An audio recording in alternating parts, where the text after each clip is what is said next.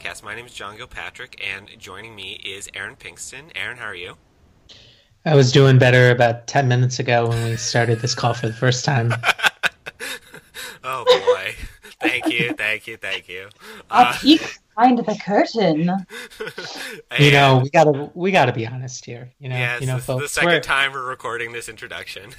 we're you know we're we're looking out for the people who uh, I'm not gonna you know recant all of my brilliant jokes that I said the first time we I went am. through this. That's fine, you know. Don't worry, but guys. uh, but now people know it. So yes, it's, they know they there. can they can point at you and boo. I, I, welcome it. The other voice you hear, Sarah Gorr. Sarah, what's going on? I'm still a ghost because I died last week. Oh, you did? Can you tell us about mm-hmm. that? Scripted laughter. No body for me. It's not scripted if it's true. I'm just sharing facts. Fair enough. Um, yes, oh, we. The election killed me. The election. We don't have to rehash it. The election killed Sarah, but uh, her voice and spirit are still with us to talk about another epic American disaster in the Poseidon Adventure. Uh, my choice this week for our uh, essential movie of the week. Uh, it's a 1972 shipwreck uh, adventure epic from director Raul Nemi or Neem. Uh, still don't know how to pronounce it. Uh, hey, if, if if you wanted people to pronounce it correctly, you would have had a name that you could pronounce. Yes, that's true. no, we definitely won't. Um, um, but yeah, so uh, like I was saying earlier, this is uh, the first film um, that we're talking about on the podcast that I chose, and um, so I think that I'll just kind of jump right in and explain why I subjected you both to it. But um, it's a movie that I watched at a really young age, probably too young to be perfectly honest. I don't know if my dad's listening, but Dad, I'm I'm judging you. Uh, he he uh, shared it with me. He was a big fan of it. It came out in 1972, and he was you know like 17, 18 years old and uh, he really enjoyed it. He's a big Gene Hackman fan also, and, and so am I. So it was kind of fun. But yeah, I, I watched it and it was the first sort of disaster movie that I saw. Um, I think I really enjoyed I enjoyed the formulaicness, I guess, of it, um, and I still do to a certain extent. But I think that a recent watch, like a late summer, early fall, um, kind of uh, hit home that there's a little bit more going on in this movie than there are some of the other movies from the era that are like it, like uh, Airport and uh, The Towering Inferno and stuff like that. Uh, but Aaron, this was the first time you saw the Poseidon Adventure, correct? You know, I, I was aware of the film. Um, right. One of the theaters here in Chicago, one of the great theaters, uh, the Music Box Theater. Shout outs to them, good people.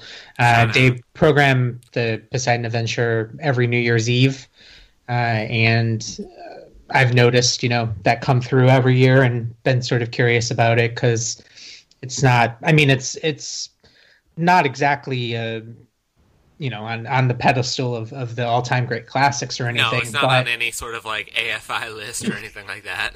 right. Um, so, you know, it, it, always kind of made me wonder what the affinity was for that. Um, they apparently they uh, they give a champagne toast to all of the people who come. I, am guessing they're all in like 19 like 70s uh, clothing, and, and there's some some great facial hair going on, and, and famous dresses that turn into shorts. Yes. Yeah. Oh yes. yes. Yeah. Can can we talk about? We don't have to do it now, but can we talk about Gene Hackman sideburns for about an hour at some point? Yes. I think we'll uh, need to to to really express just how great they are. So yeah, I mean, I can definitely see that it's a it's a movie that people would be nostalgic for, such as you are, John. I am. Uh, and it's, I mean, it's a big Hollywood throwback blockbuster. So there's there's definitely, I think, an appeal there to get fussied up and, and go out to the movies on a uh, on a cold, late New Year's Eve in Chicago and and uh, have a good time. I would enjoy that a lot. Sarah, would you enjoy that a lot? I would enjoy it uh, uh, as an amount, some amount. Can you tell us how much of an amount? um, yeah, no, so I haven't seen this either, and I think I had it in my head that I, I thought it was supposed to be like just a truly terrible movie, but I actually think I was remembering the sequel, which I think was universally panned, like Yeah. the later 70s or something like that. I think it came out. We'll talk Um, about so- that later. So yeah, I didn't I didn't really know anything about this. Um, yeah, and I think I, I ended up wanting to enjoy it probably a little more than I did, which was surprising because I actually am no stranger to campy like delightfulness uh, as a person that has seen Valley of the Dolls probably at least 10 times. we should do that Um, sometime. it's the best movie I would- ever. I would enjoy that a lot. Um, but yeah, no, so uh, yeah, no, not, not too much of a any like resonance for me, but I was excited to watch it, and I'm excited to talk about it with you guys today. Are either of you, I guess, Aaron, maybe you can start, like, generally a fan of these, like, sort of big set piece, set action adventure movies? Um, I don't know. I I don't wouldn't say I am particularly, though. I haven't seen a lot of the big 1970 standouts. Like I've never seen Airport, I've never seen The Towering Inferno. Um, so I mean, the o- most of the only disaster movies I've seen are like movies that have came out, you know, while I've been alive. Yeah. So I'm probably not the best person to answer that specific question or don't really have an opinion on it. But I mean, there's certainly a genre that is, you know, worth sort of I mean, it has a place in cinema history, you know. Yeah. Uh, I don't I don't think you know, it'll it'll never have this sort of following that like film noir does or any other sort of big cinema period, but yeah. I don't think it'll ever be totally forgotten, even if it's just because of Airplane. Right. I went on the ride Earthquake at Universal Studios, which is kind of like seeing the movie Earthquake if you Sure. think about it. I've been on that ride too. There was flames, that was cool. Yeah. Water, you know, all the elements, all the elements were there. It was great. Should we uh, take a field trip? That would be fun. We can uh, we can live record an episode while we're riding Earthquake. Actually, I don't know that Earthquake is still at Universal Studios. I don't think it. I don't think it does. I think it was replaced with a movie people have actually heard of. it's kind of what I was thinking. What would the what would the Poseidon Adventure Universal Studios ride be like? Uh, I don't know. I could picture it more as like one of those like fun house things, you know, that you like walk through. Yeah. And there's like each room is sort of like a different type attraction versus an actual Okay. ride. But you know, s- someone uh, more creative and, and brighter than I could probably concoct a ride too. Well, Look like at the- you just look like at the climb. people at Universal on the phone. You guys, we've got an idea for you. yeah, There's- yeah. Got There's- great new ride. There's the part where you fall to your certain death. There's the part where you climb a giant fake Christmas tree. Can we all go underwater for a really long time too? That would be Yeah. dangerous. Yeah, It would be dangerous. Well, if only you, if you you're, get uh, through, you get a medal. yeah. Only There's if you still have a medal from when you were a kid and were a swimming champion Swimming champ. For no reason until it becomes pertinent to the narrative. So, Oh, I'm sure. then we'll- there's then there's the part um the part in the ride where they, they separate all the men and the women and all the women just scream I can't or I'm scared. oh, we'll get we'll It's get great. into that more. I know So that. then, but then all the guys are like, I'm saving you. It's cool. it's It's my favorite part. I bet. Yeah, I figured it would be. Um, I'm assuming that there are probably more people listening to this episode that haven't seen this movie than any of the other movies we've talked about so far. So I want to take just a really quick minute and explain sort of the premise before we jump too far into plot holes slash uh, funny inside jokes. But basically, the Poseidon is this big giant ocean liner. It's on its last voyage from New York to Athens, which just side note sounds like the worst ship ride like in history. And at one point somebody does say why didn't we just take a plane, which is really the question of the movie. But um, so it's on its way, and somewhere, I guess, uh, in I think they're in the Mediterranean by the time this happens, but like a giant wave comes and uh, completely turns the boat over. So it's upside down. A bunch of people died, and uh, there's Gene Hackman who plays Reverend Scott, and he realizes that if they're going to get saved, they need to make their way to the bottom of the boat, which technically now is the top of the boat, um, and they are going to get rescued. Nobody really knows how, but conceivably, uh, they have Well, a better no, chance up there. They yeah, they they clearly they the, the the precocious little boy of the group yeah. clearly knows that there there is a, a certain section of uh, one of the, the rooms at the bottom of the of the ship where the the steel is only one inch thick as compared to the rest of the bottom of the boat. So Sorry, I, I think it's it might obvious, found guys. that line early on where I wrote uh, in my notes, "Small child is terrible. I hope he dies." and he almost does, but we'll get to that later too. Um, Right. But yeah, so uh, they're going to make their way to now like what is the top of the ship and get saved through the one inch of steel, as Aaron pointed out.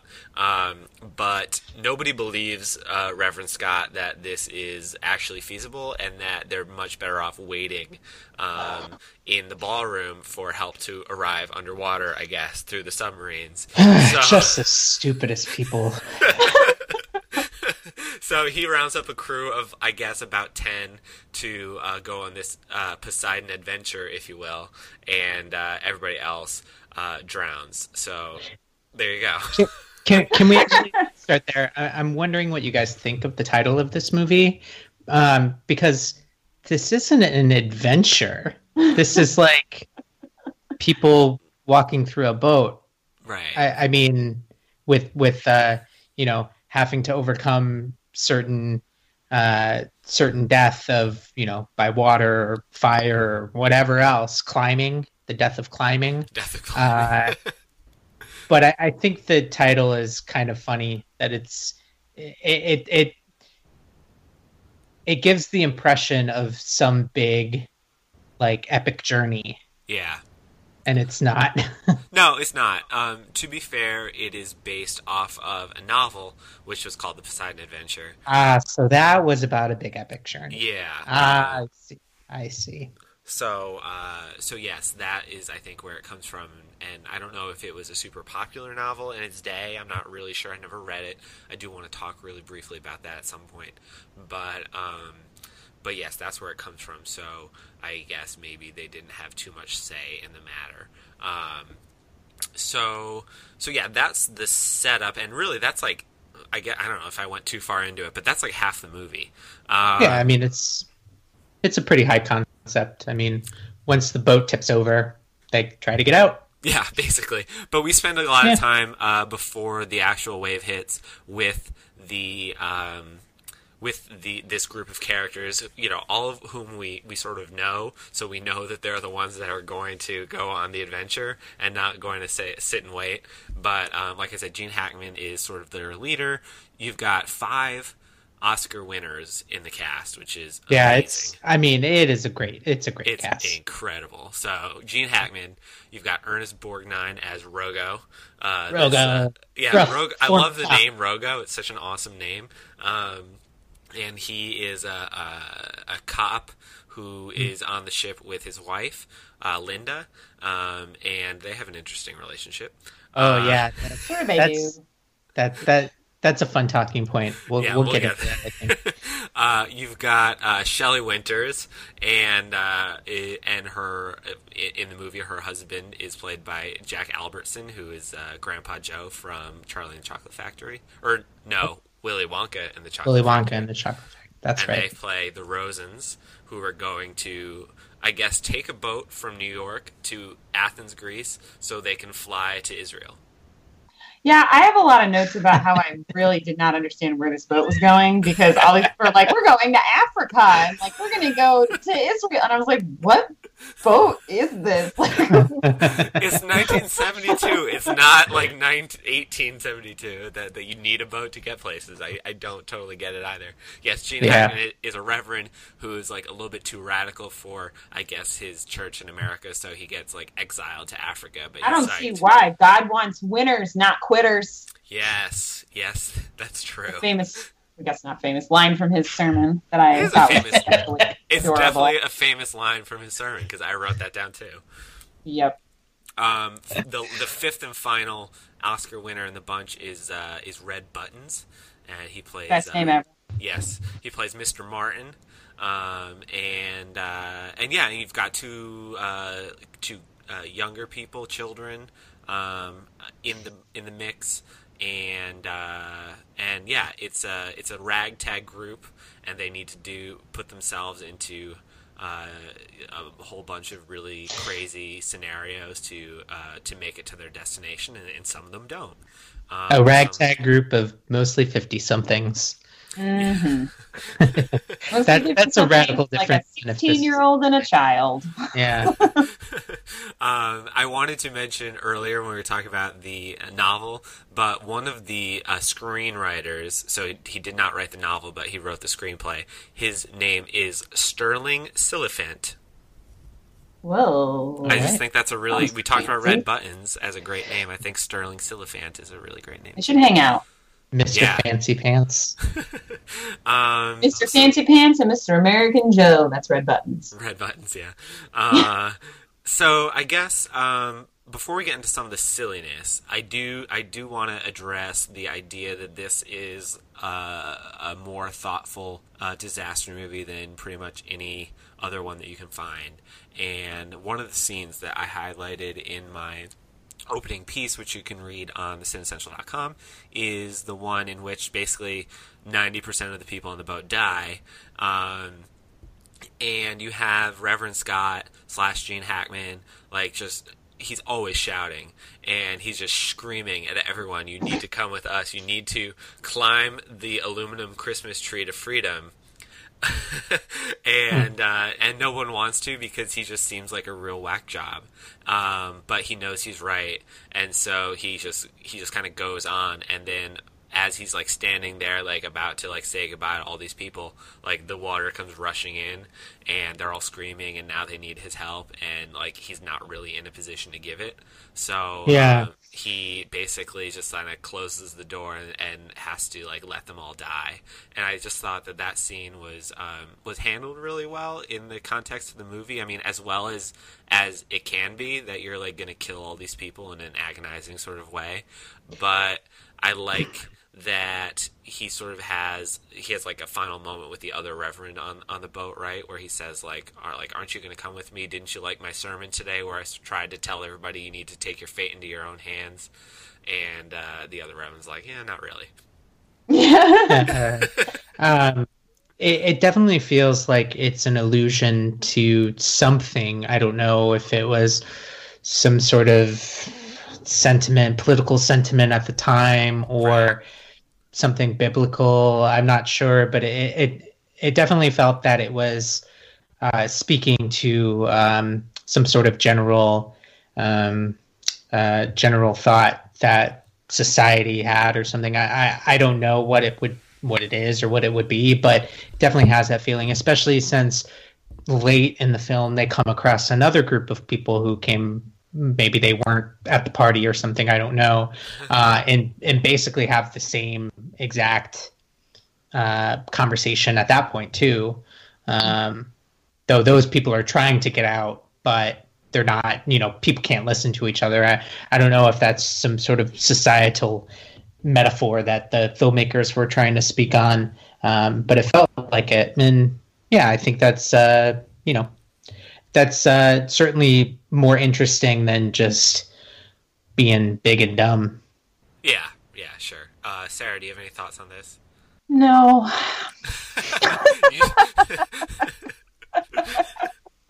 oh ghost of sarah do you have any thoughts of that? This yeah, I mean, yeah. I I tried to see something, but I just I just couldn't see a message or anything beyond just like this is an adventure movie and a bunch of people are going to die and we want these people to live for reasons that are mostly unclear. Like I guess Yeah. because the camera spends the most time with them, we're like, we want you to live. Sorry, who are they? Uh, the Rosens. Uh, them I liked. okay They were fine. They can stay. um, Hackman is terrible. I hate reference guy He is so goddamn obnoxious. And like I just seem like I was like, is the movie trying to teach me that Reverend Scott's just right all the time? Is that the lesson? So like everybody should listen to him always? yeah, I mean it does certainly have that um it certainly does have that sort of feeling where sort of tied into what I was talking to, like the people who are obviously wrong are like so wrong. They're like stubborn about being wrong, right? Uh, which I think is part of the point potentially. But um, yeah, I mean that that certainly is kind of a frustrating thing. I mean, the the people who stay behind in the in the ballroom are just so obviously dumb um, that it's like it's probably worth it, you know, that they're all being taken out. Uh, I, mean, I think that there's like so you know this movie came out in the early 1970s and we're in the throes of the Richard Nixon presidency. And I don't know about you yeah. guys, this is a little bit of an aside, but every movie I've watched since Election Day, I can't help but relate in some way to like hmm. uh, Trumpism and politics. And it's been interesting, but also really depressing because I can't escape yeah. in sort of my ultimate yeah. form of escapism. But that's uh, that's a conversation for my uh, for my psychiatrist. Um, um, but what I want to say is that you know we're right in the middle of the uh, Nixon presidency, and like I sort of like saw that as a, a veiled attempt at saying like here are the authority figures. These are the people on the boat. They're the first mate or the uh, i can't remember what they call them but basically like the people the in purser? suits. Yeah purser. Thank you. The purser. Yeah. and they're saying like everyone stay here. Like you will be safe here. And they're like I think obviously lying, but they don't know what else to do. And so everyone is just saying like, "Okay, well, you're an authority figure, so we'll listen to you." And then here's this reverend who's saying like, "No, like he's an authority figure, but he's obviously wrong. Do not listen to him. Take your fate into your own hands and like do something about it." And so in that sense, I think that it is sort of a political statement. And you have the very like on the nose sort of physical uh, metaphor wherein these people's lives are turned upside down when the ship turns upside down. And mm-hmm. it's sort of like how are you going to respond in that situation? And i think that's like even a little bit timely right now. Yeah i actually think there's plenty. Um, that's pretty fair. Like there's i feel like there's a lot in there to to back up that reading of it. Um, especially when you think about I feel like there's lots, like there's like multiple instances where someone in authority is trying to tell someone else what to do, and they're like, "No, like your way is obviously like you need to make room for new ideas," sort of a thing. Like specifically thinking of the conversation between Reverend Scott and his um, I don't know. I guess like pastor friend. I don't really understand what their relationship is. He's just another uh, pastor. But it's, guy, it's yeah. he. The guy is older, so it seems like it's somewhat authoritative. Like that yeah. this other pastor has been doing it longer than he has. And he's um, yeah. He's the hot shot pastor. He's got a crazy way of doing sermons. and um, sweet style. yeah, but that uh, he's like, oh, you know, their conflict over, you know, his new style of you know delivering sermons or whatever and he's like not on board with it and then you find out like it's that's the person you should follow later and like the other guy wants to stay down there and you know he's going to die like the old way is dying like i don't know. Getting a little off track. Just trying to say that like i agree with what you were saying i see those threats there even though i didn't at the when i was watching it you know i was just pretty focused on the surface level stuff which in some ways was a little frustrating that i couldn't see beyond just like why are they doing this way? Why is everyone terrible? This doesn't make any sense. so, would you say that you couldn't see beyond the Poseidon Adventure because that is the title of the movie sequel? ah, oh. Tired.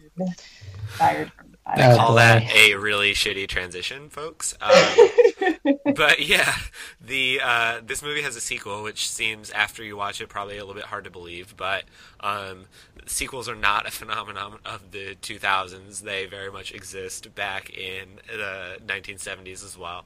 And um, that movie, I actually haven't seen that movie, but I I felt remiss to not bring it up. Um, it basically posits that there is some sort of like treasure on the Poseidon. okay. Good start. you got me. Proceed. and so they are there's like these two groups of competing um, treasure hunters that are going to go down and uh, find it and they are led by you ready for this I'm ready. michael caine and telly savalas I don't know the second one. oh You don't know Telly Savalas? No, the name is not ringing a bell right now. Oh man. blofeld in one of the old james bond movies and Yeah, he was Ah, Blofeld he's- once. super cool Um, uh, shaved head actor okay. And he had a TV show for like a million years. yes sally But Field I think is also what's important there is that to Aaron's earlier point, that sounds like an adventure. yeah. That sounds Yes. worthy of the title, an adventure. I think so. I don't like I said maybe maybe it's like a totally crazy non-adventure movie, but it sounds like an adventure. Telly Savalas was Kojak on the Yes, television. Kojak. Oh, okay. I know. I wanted that to say Cujo, but I knew that was wrong. No, that's. I even I know that's wrong. Um, yes, Sally Field And- is also in it. Michael Uh, Caine, of course, is from Jaws 3. yes, that is what you know Michael Caine Right. from. Right. Um, Slim Pickens, uh, Karl Malden, and Peter Boyle, who's the father on Everybody Loves Raymond. So another star-studded uh, adventure movie. Bring in the cast. No, that's that. I mean, that's certainly the the time. You know, like so many of these. There there are probably equivalences of all of these actors working today, but we don't have that perspective. You know what I mean? yeah, Like these kind of guys who were just like, and and the movie business is different too. So that that's kind of different. But like these like character actors who like can be revered now that their careers are over and like we've seen their whole careers played out and, and we've seen them in all of these crazy great movies like you know they're today like people are more likely to be in more bad movies i feel or like character actors are more likely to star in movies that might may or may not be good but it's just kind of different. But yeah i think that's kind of a sign of the times that uh, you can get a cast like that together. Um, you know they're not all hollywood stars. No. there are plenty of movies today that have just hollywood stars up and down the lineup but um, anyway i digress Now, have either of you ever seen the remake of the Poseidon Adventure from 2006, which is just called Poseidon? oh that's not about a, a, a sea god Uh, well, I guess if you want to call Kurt Russell a sea god, I'll let you have it. But yeah okay I you're only want on to call there. him that now that you've mentioned it. Kurt Russell, Sea God. Yes, um, it is. Uh, that one is directed by uh, Wolfgang Petersen, and um, it is not somebody who knows something about deep sea adventures Yes, yes, right. So I got I get the choice. Uh, I've see, I watched this movie today, um, so I could talk about it a little bit more intelligently than I could have, uh, considering the last time I saw it was when it came out ten years ago. But it is, uh, you know, it's it's cleanly made, right? It's obviously got better special effects than the. Um, 1972 version of the same story did, but it is such a problematic movie in so many ways that like I we don't have enough time to get into all of them. all here's what I'm going to say. Uh, the movie stars Kurt Russell. Um, Richard Dreyfuss is in it, which is kind of cool. Um, we also have uh, Johnny Drama from Entourage and Fergie. So there's that. ah yes the movie that fergie was in yeah, so near the height of the black eyed peas of a very I, specific time. I remember. Yes, I remember that. I wouldn't have Uh, been able to tell you that, but I remember that. Yes. And uh, also noteworthy about this movie and, and just so horrifying is I don't know if you guys noticed, but uh, the Poseidon Adventure didn't really have any characters of color.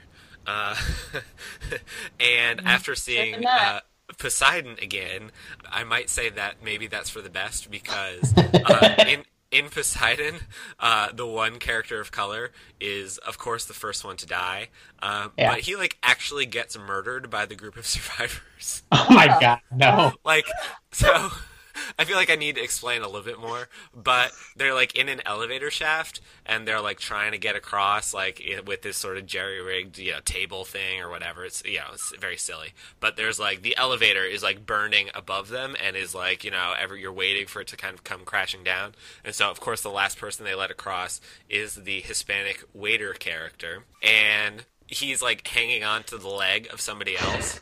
And oh no! So they kick him off. Yeah, they're oh, they're they're no, like if, no. if yeah no I'm serious. Like if you don't kick him no. off then you're both gonna die. So he's like okay sorry and he kicks him off and then why didn't we watch this movie guys? Yeah.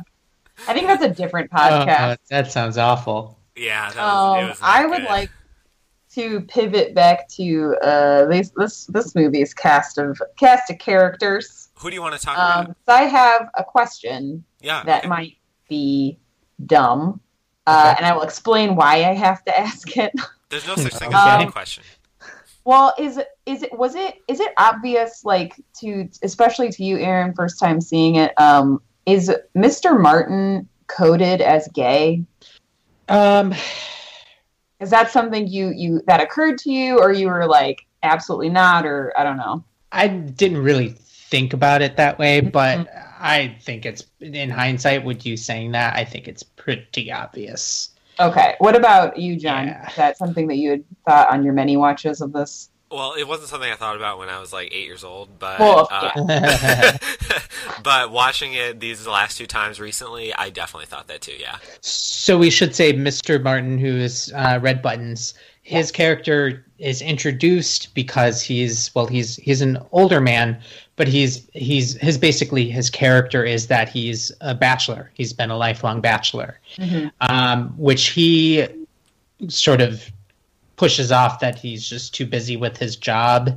Like he works until 10 p.m. on Wednesdays and Fridays. Yes, he's um, a haberdasher. He's a haberdasher. Oh, yeah. Yes. Can I yeah. pause there and say that I really wish he uh, he opened uh, when he met people with the line, "I'm in the fucking haberdashery business," which yeah. is a callback to The Departed, Frank Costello. Yeah, yeah, I got you. And then um, as the film goes on, uh, Martin sort of has sort of a fatherly, maybe a re- kind of romantic, but could totally just be a beard conver- uh, uh, relationship with a young musician who is saved um, uh, and whose brother uh, dies during the uh, flippy flop. During yeah, during the the initial, I mean, even during the fall, he he dies before everybody else does, uh, and he sort of shepherds her along through the maze of of obstacles that uh, she can't do anything. Apparently, she can't climb, she can't swim, she, she can't yeah. look at stuff. Yeah, so um, but it, it it is. I mean, it's. I think they're. Tr- I mean, they're. I think they're giving you enough to make you kind of think that it is supposed to be sort of like a budding possible romance. Um, but I think so. Well, I, I mean, there was too much that was just like, okay, sweetheart, it, it, it's all right. Like, like a little yeah. too, like a little less. Uh, like, I've got you. I'm going to save you. The way it obviously, was, like yeah, trying I mean, to be more romantic, and it's more just like you're okay. Stop crying. Like right. I understand feelings because right. all the other men just like shout really loud. Yeah, constantly. I, I think that's I think that's a good observation. Um, I mean, they do little things like the person who she's acquainted with who dies is her brother. Like it could have easily been her boyfriend, you know, yeah. which could have made it more difficult to make it sort of a romantic transition. That would be um, really weird. yeah, um, but yeah, no, you're totally right. I mean, he's like doting on her, like in a in a strange way throughout. That isn't like he and he's not like the he's not the manly man that uh, that the Reverend is or that mm-hmm. Rogo is. Um, because if you have three manly men in your group, then you know how are you going to contain anywhere? Yeah. So yeah, no, I think that's I think that's pretty spot on. Um, I have a question for you, Sarah. Sure. Okay, so on our last episode in election, uh, I think one of our better conversations of that podcast was kind of wondering whether this was uh, whether election was uh, a feminist film, which was an argument people had had. So, Sarah, I want you to make the the feminist case for the Poseidon Adventure. if you can uh, take that, I just challenge. hang up. I just hang up in this call. The So I ghost think- of Sarah is now dead. So Yeah. this this is a very interesting movie in terms of of the female characters in that there are four main female characters who are basically in the same room together the entire movie and in the same little group and I don't think the movie passes the Bechdel test. No, it doesn't. no. Like I mean, well, I say that a little too confidently, not having specifically watched that in mind. So theoretically, it could maybe pass, but just I feel like all they ever talked about was what the Reverend wanted to do, where he was going to go, who needed Right. to get married, and when. Like, what Well, about I a don't- grandchild? What about my brother? What about? I don't know. Just- I, I don't recall any specific direct conversation that two women had with each other. It was all women talking to the men and then the men talking Yeah. to the men. They're all Yeah. partnered up with a man or a boy. Yeah. Right. yeah. It's so bizarre. Um, yeah, and I, I will say that that is honestly like it. That was one of my big hangups. Was it was a little hard to get get over some of that stuff. Uh, like my my notes got progressively uh, crazed the more time went on. like there's uh, I will actually I will read a short segment of them for you Oh, good. Okay. um, which is when Mrs. Rosen is trying to tell everyone, I can hold my breath. I was a champion swimmer when I was a kid. I can hold my breath much longer than you. Let me swim, you know, through this, you know, perilous underwater like course. And, um, you know, I, this is something I can do. Let me do it. And they all just go, no, just no, you can't. And they start ignoring her. So then I started writing all of these notes down where I was like, she can hold her breath for three minutes and he won't let her. This is bullshit. then they finally do let her and she dives, she dives in. I was like, yes, please save his dumb ass. Followed by the note, what the fuck did she die? And then she didn't for a second. I was like, oh, she's okay. She saved him. And then I just wrote, fuck you.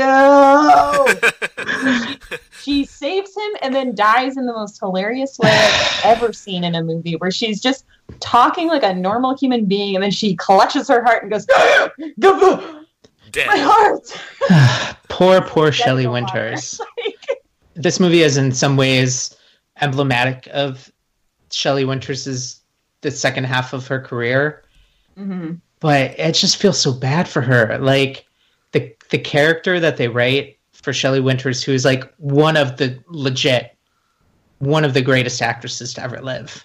hmm Like the entire movie is just like making fun of her for being fat and like not Yeah. being, you know, not letting her do anything. Like there's a there's a part where there's a, a sort of a hole that everybody has to climb through, like an open grate or something. I don't know, mm-hmm. but it's like obviously everybody is going to be able to fit through this, and they like spend like what feels like ten minutes, like wondering if she can fit through it. Right. Yeah. Yeah. Yeah. it's just like it's so bad. Uh, you guys, she was nominated for an Oscar for this movie. I saw that afterward and I was just baffled. I was like, what what did they not give her an Oscar for that they were like, we're sorry. We're I know sorry to she's, have one more. she's great. She's always great. Like she's great. I mean, she's the she's good in this. She's great in this. Yeah. But the character is like it's like the worst character ever. Yeah. It, it could be on the Mount Rushmore of like worst. of of worst characters to give a great performer. Yeah, I it was just uh, every single woman. All they do is either literally shout, "I can't," "I'm scared," "I can't" again, like a second time. They just keep saying, "I can't," um, or like, "Where is whatever man? Like, where are they? Where are they? Well, they're not Whatever here. I can't see them. I'm, I'm uncomfortable with this." um, So you would say it's not a feminist movie. no, I'm going to give it a hard no. I did have a question where I wondered, uh, sort of tangentially, is Stella the inspiration for Willie in Temple of Doom? Because good God, did they seem like the same person to me, and that I hated them. Linda. Yeah, Yeah. Sorry. Uh, that's okay. The actress is named Stella Yeah. Stevens. Um, That's right. That's, That's an okay. interesting Linda call. Uh, I don't know. I can't say that. That I mean, yes. I think the answer is probably not, but it was still. I just wanted to share that uh, little connection that I drew. I'm just imagining uh, George Lucas and Steven Spielberg going to see this together and, and saying like, you know, in ten years, let's make a movie starring a character like Linda. Spielberg's like, I'm into it. I'm gonna marry her. yeah. It wouldn't have been the word. I mean, in, in terms of the adaptations you could make, the strange adaptations you can make from this film, that wouldn't be one of the worst. So I can see it. um, yeah. Linda and Mike Rogo, they have an interesting relationship, right? Yeah. Boy, did It's I actually- flip flop on that a lot. I mean, when you first find out, and I'll, I'll leave the suspense uh, for a, another minute here, but the scene where you f- find out what the relationship is, like I laughed out loud, like for real. I thought it was, it was. I mean, it's, it might say something about me. I don't know, but I thought it was uh, particularly funny, in in in not like a so bad it's good sort of way, but I thought it was actually kind of funny. Ernest Borgnine can kind of sell anything, can he? Oh yeah, I mean, my God, that guy, so good. I'll listen to anything those eyebrows say. Uh, said yeah, you no, I flip flopped on that relationship, Sarah. Yeah, I, I, I was like very like I felt like I was being jerked around, like I was being on, like I was on some sort of boat that got knocked over by a wall of water. Um, where I see them together and I was like, wow, what a terrible relationship. And then five seconds later, you know, they're like they have this tender moment, and I was like, oh my gosh, they're great together. And then the next time you see them, she's like pissed at him and like clinging on to Reverend Scott like she doesn't have a husband sitting right next to her. And then he's like constantly screaming at her. And then like it goes on again and you're like, oh, I guess they do love each other. I was like, I don't understand anything that's happening right now. I'm very confused about how I'm supposed to feel. It is a little all over the place, but um, she has one of my uh, favorite lines in the movie when um, you know they're about to like climb up this Christmas tree to Mhm. potential safety, and uh, the Reverend tells her she needs to take off her gown, and so uh, uh, Mike Rogo, uh, her husband, gets upset. Uh, he says, "What do you got underneath there?" And she says, "Panties. What else do I need?" And, uh, we we should say that uh, in in case you haven't kind of figured it out or don't already know that uh, we had mentioned that Rogo is, is a police officer uh, and his his lovely wife Linda is uh, a prostitute that he had arrested six times for in his words uh, to get her off the street until she would marry him. So it's very sweet. oh my is gosh. I think that our uh, our good friend Madolyn from The Departed would have a field day uh, psychoanalyzing these two. Linda though she is Prescribing a bunch of heavy medications and then like quitting. yeah. I think Linda we're is a firebrand. She We is, should- she's a firebrand. She's good. Um, Yeah. She's she can like keep her uh, hold her own when it comes to shouting with all the men in the movie. so yeah, so I mentioned earlier that Shelley Winters was uh, nominated for an Oscar for this movie. She actually won the Golden Globe, which is uh, is just kind of wild. Um, but the movie won two other Oscars. It won uh, a special notice for special effects, which I'm sure for the time uh, is is probably perfectly fair. And then it also won for best original song. Do you guys know what the song was called? Mm. Poseidon. Uh, it was called Poseidon the song from heart. the Poseidon Adventure. Okay. All right. um, but it also got nominated for best score, which was by John Williams. Oh yeah, I did read that. It was like one of his. uh Isn't this one of his first movies or first big movies that he did? Uh, yes, I believe so. I don't know if it was his first or just his first really high profile one, but yeah, it was very early in his career, and, and I guess maybe uh, connects to our theory that George Lucas and Steven Spielberg were watching this movie together. Lucas saw this movie and they loved it. um, the two other, I guess, biggest characters that we haven't really addressed at all are the kids, um, Susan and Robin. And uh, we talked a little bit about Robin because he like is our sort of exposition for the physical layout of the ship. mm-hmm. uh, and then uh, Susan uh, gets to wear red shorts and uh, has a father daughter relationship with the Reverend, which I think is just father daughter, right? No. I uh, no, I I thought she was in love with him.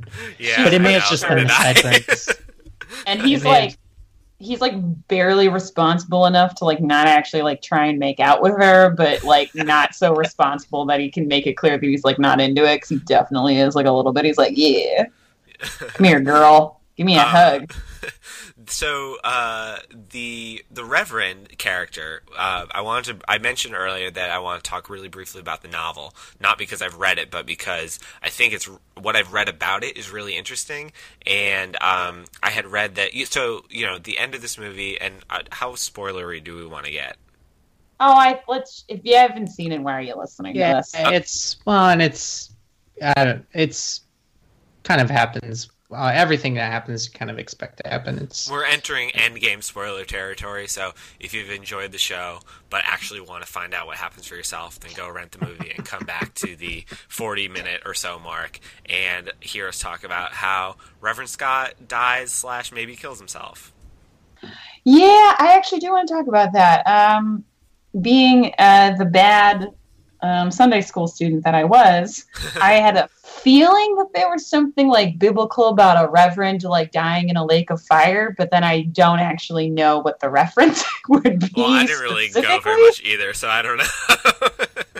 um, I liked that visually. So like, I actually I'm on I'm on board with this winning stuff for special effects because for, for 1970, you know, two or whatever, I think it looks great. It looks yeah. better than half the stuff that gets made now. Yeah, it probably actually does look better than the remake, but They'd be on a um, CGI boat. Yeah, they stumbling are. around it's, a green screen. There's some weird, silly things in that movie. Um, but yes, do we think that like he just like couldn't hang on anymore, or that he didn't want to hang on anymore? Aaron. Hmm. Um. Well, you go first, Aaron. Yeah, I. I don't have a sort of definitive or feel um, particularly invested enough to to have a, a big opinion on this, but um, I, don't see why he couldn't have held on longer or like saved himself in some way or like I, I mean there there are probably a million ways that the film could have chosen for him to uh, quite easily you know save himself and save the rest of, of everyone else. So uh, it's probably more the latter. Mm-hmm. sarah what do you think um, I actually just thought that um, for as good as a lot of the movie looked, um, it had some problems with like I don't know how to describe it. Like if it's just like spatial or just like yeah. making you understand what what is happening in the place that you're in. Like they're not.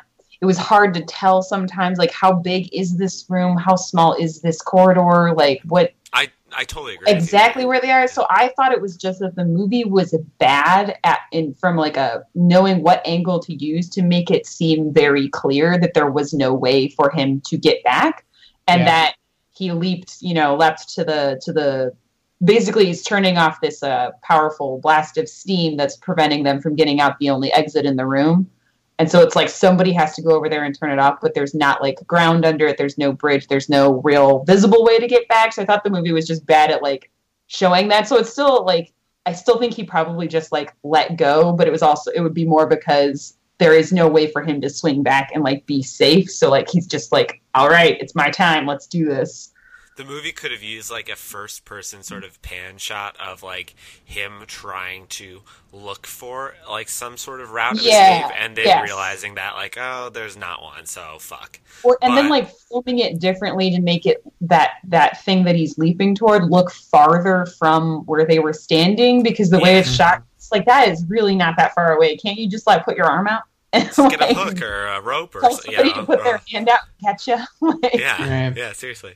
Um, so, so to, I guess to sort of solve this mystery, I will reference the novel, um, which uh, this is not so much a mystery. It's it's fairly clear that he actually does sort of give up and and kill himself.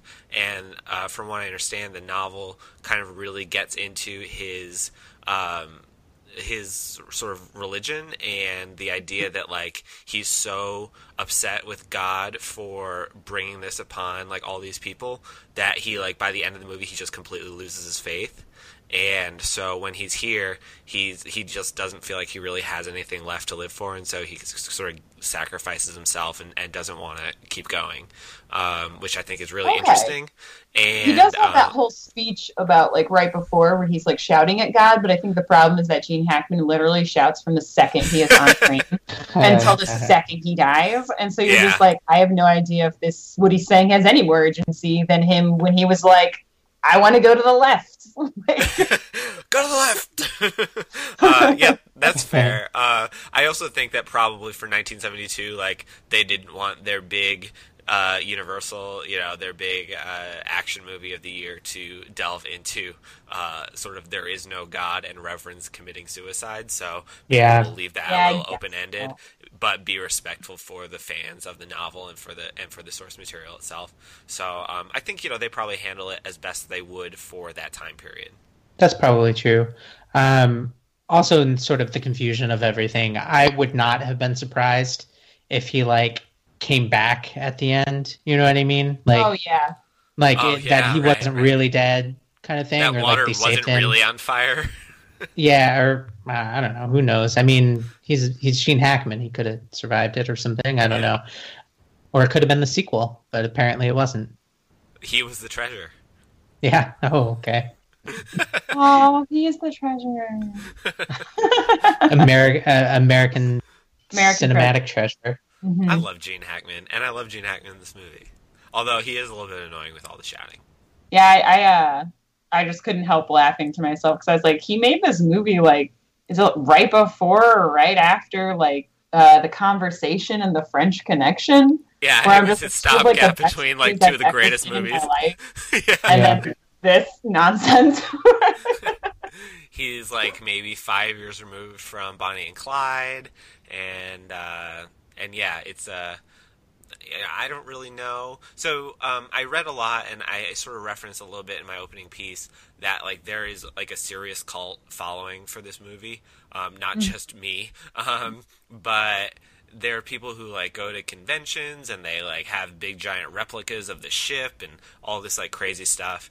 And well, I don't want to say crazy stuff all this like very uh, enthusiastic stuff. And um, anyway uh, a lot of the actors sort of the like the lesser known actors um, will come to the conventions and sign autographs and, and give talks and stuff like that.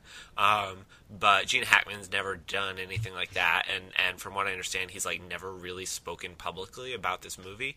And so I don't know if he's like unhappy with it or his performance or uh, you know what it is. But I think that's kind of an interesting note that um, you know this was probably the biggest hit of his career um, and probably propelled him to another sort of level in terms of like how big a star he is but it's not something that he necessarily likes talking about and s- certainly he's sort of become like a little bit of a reclusive guy but still Right. sort of interesting Yeah, I was just gonna say he's also just kind of a weird, kind of private person. So maybe that's all it is too.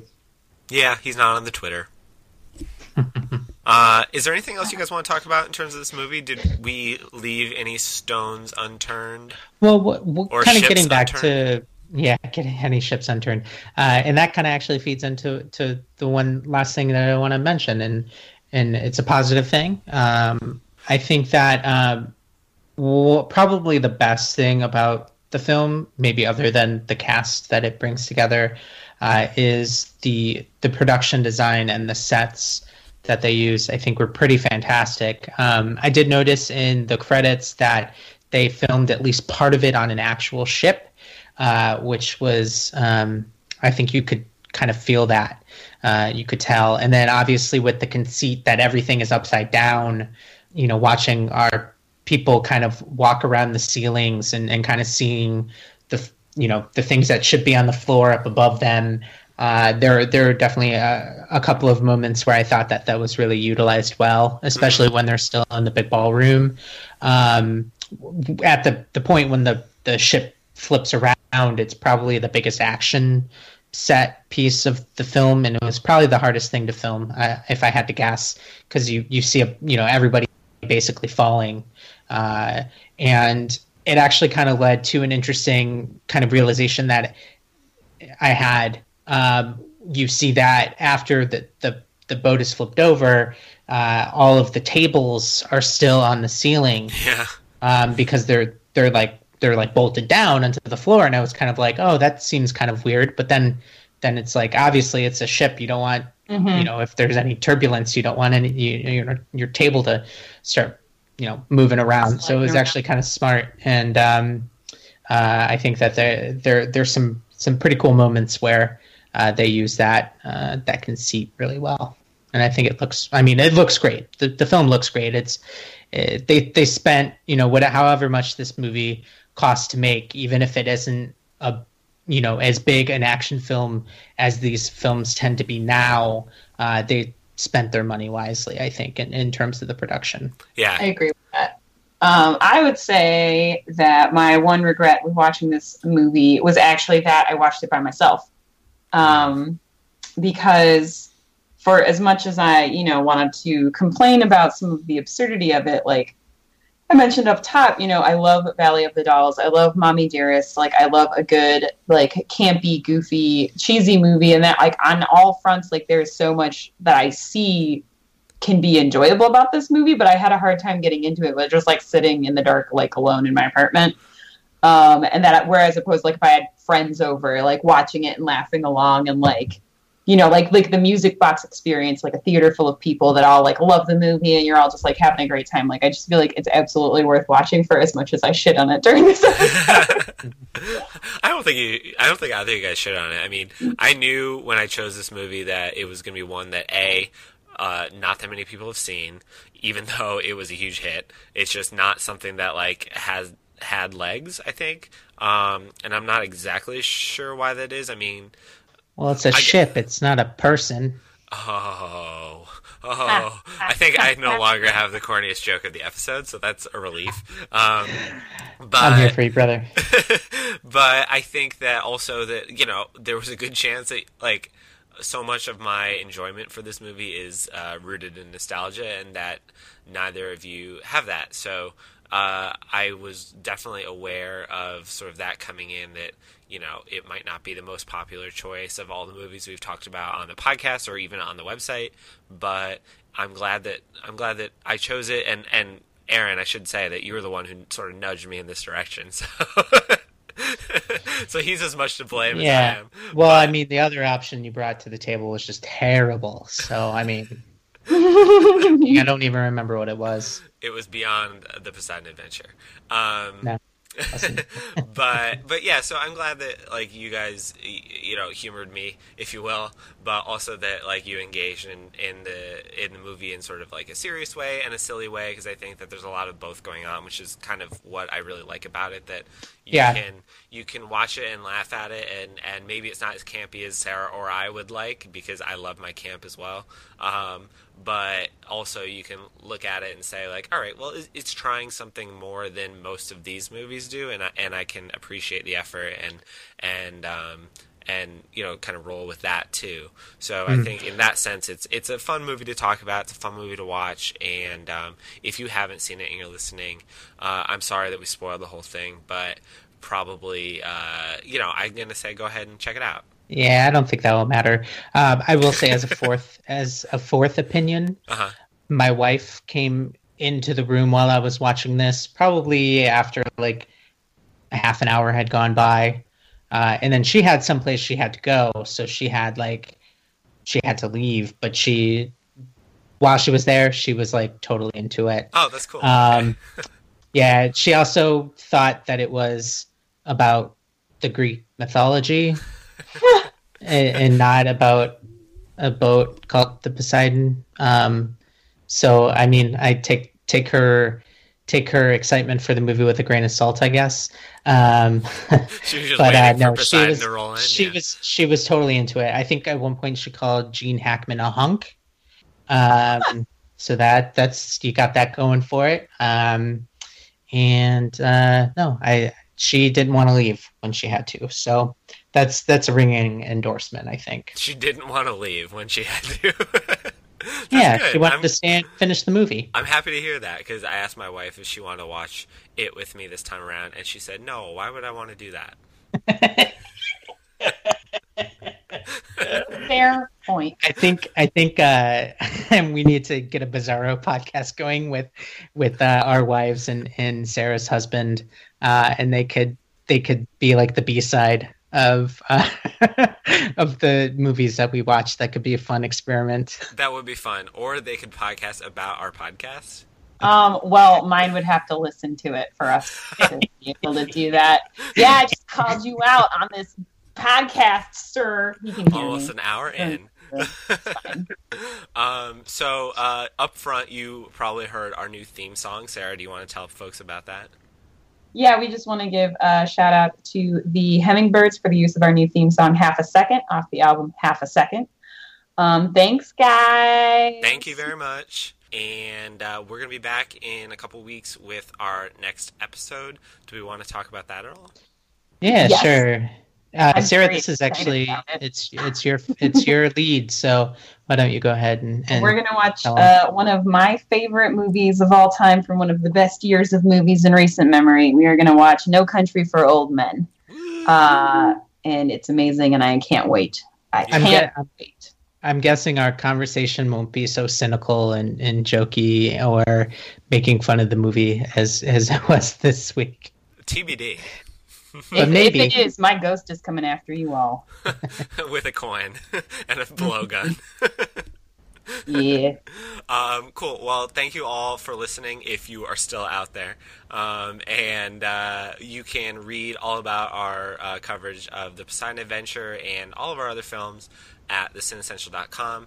And you can also like us on Facebook, uh, search for The Cinessential, or follow us on Twitter at The Cinessential um, for more awesome movie content. And uh, download new episodes of the podcast on iTunes. We're there.